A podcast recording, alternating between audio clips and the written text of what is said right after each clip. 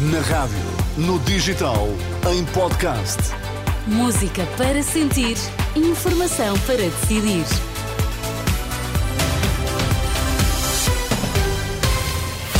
É aqui na Renascença que estamos consigo. Muito bom dia, boa semana. Olá, Sérgio Costa. Bom dia. Bom dia. Que notícias é que marcam este início de semana? O SNS registrou menos 1.800 atendimentos de urgência por dia em outubro e novembro. Há portugueses retidos em Munique por causa de um nevão. Então, e no Desporto, João Fonseca, bom dia. Inês, bom dia. Benfica empata com o Moreirense e pode perder liderança da Liga Portuguesa. Sejam bem-vindos. eh, Estão na Renascença.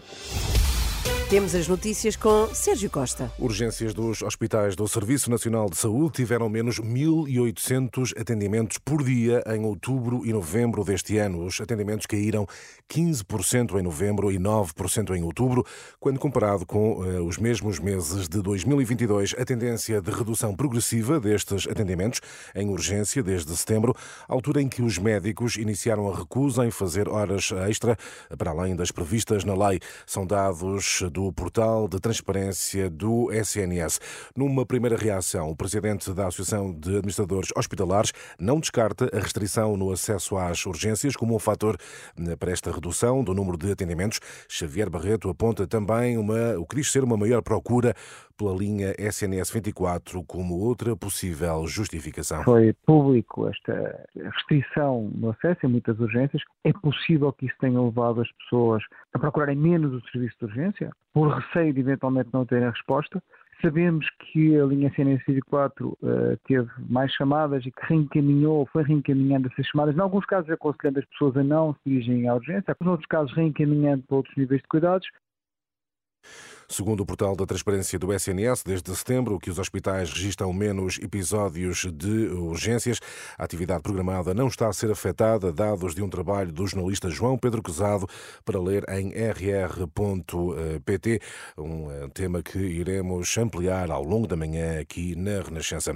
Objetivo cumprido, o Banco Alimentar contra a Fome recolhe quase 2.300 toneladas de donativos, balanço feito pela Presidente da Federação Portuguesa dos Bancos Alimentares, depois de três dias de campanha, a Renascença Isabel Joné diz que o resultado demonstra a solidariedade dos portugueses. Das 2.292 toneladas de alimentos, que é uma impressionante expressão de solidariedade dos portugueses que, uh, apesar das dificuldades que muitas famílias vivem, não quiseram deixar de contribuir com alimentos ou sendo voluntários. Isabel Joné, a presidente da Federação Portuguesa dos Bancos Alimentares contra a Fome.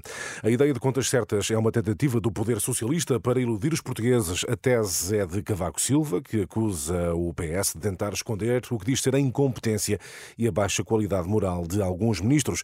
Num artigo de opinião no Jornal Público, o ex-presidente da República escreve que a defesa das contas certas foi uma armadilha que o governo montou para que, com algum sucesso, sucesso desviar a atenção dos graves problemas do eh, país.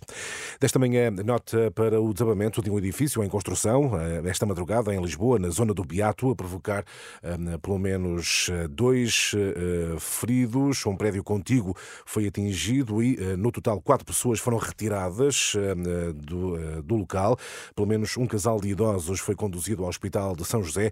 Indicações do comandante Carlos Ferreira dos Sapadores de Lisboa um casal de idosos e encontrava-se mais dentro da habitação uma senhora e uma filha.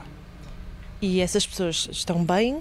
Essas duas estão bem, os outros foram transportados para o hospital. Comandante Carlos Ferreira, em declarações à RTP, comandante dos Sapadores Bombeiros de Lisboa, nesta altura a Proteção Civil avalia as condições de habitabilidade na área após o desabamento de um prédio em construção que atingiu outro edifício na zona do Beato, em Lisboa. O navio de guerra norte-americano e vários navios comerciais foram atacados no Mar Vermelho, incidente confirmado pelo Pentágono. Duas das embarcações terão sido atingidas por mísseis, mas sem provocar vítimas. Um ataque que está a ser atribuído aos rebeldes Houthi do Iémen como retaliação pelo conflito entre Israel e o eh, Hamas. Agora ao desporto, João Fonseca, Benfica, não passa em Moreira de Cornos. 0 a 0, terminou sem gols e com críticas dos adeptos a mais uma fraca exibição da equipa de Roger Schmidt, treinador que se escudou na finalização para justificar o nulo. Tivemos nas nossas mãos a oportunidade de ganhar esta noite para nos mantermos no primeiro lugar. Como disse, a época é uma maratona e não um sprint. Temos de aceitar por vezes semanas destas em que não marcamos. Temos de olhar para a frente, aprender com o dia de hoje e na próxima sexta-feira teremos nova chance de ganhar jogos. Rui Borges, treinador do Moreirense, diz que foi justa a divisão de pontos. Pela primeira parte que fizemos, principalmente os primeiros 20, 25 minutos, onde criámos várias oportunidades, onde saímos claramente em, algumas, em, em alguns uh, ataques rápidos, que, que, poderíamos ter definido de outra forma na zona de finalização.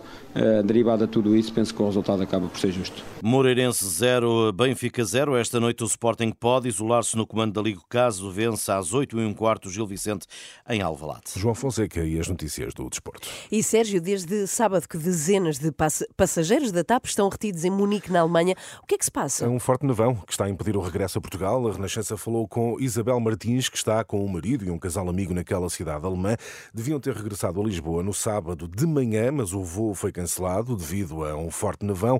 Nessa altura, a TAP passou os passageiros para a Lufthansa, membro da Star Alliance, e os voos da companhia aérea alemã também têm sido sucessivamente adiados. O nosso voo foi, foi cancelado. A TAP um, passou-nos para a Lufthansa, ou seja, é, o voo era através depois da Lufthansa, o novo reagendamento. Entretanto, no voo da Lufthansa também foi cancelado. Tentámos fazer o reagendamento voltou a ser cancelado.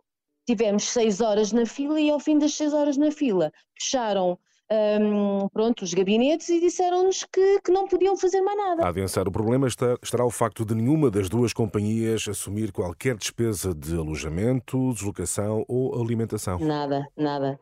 Nada.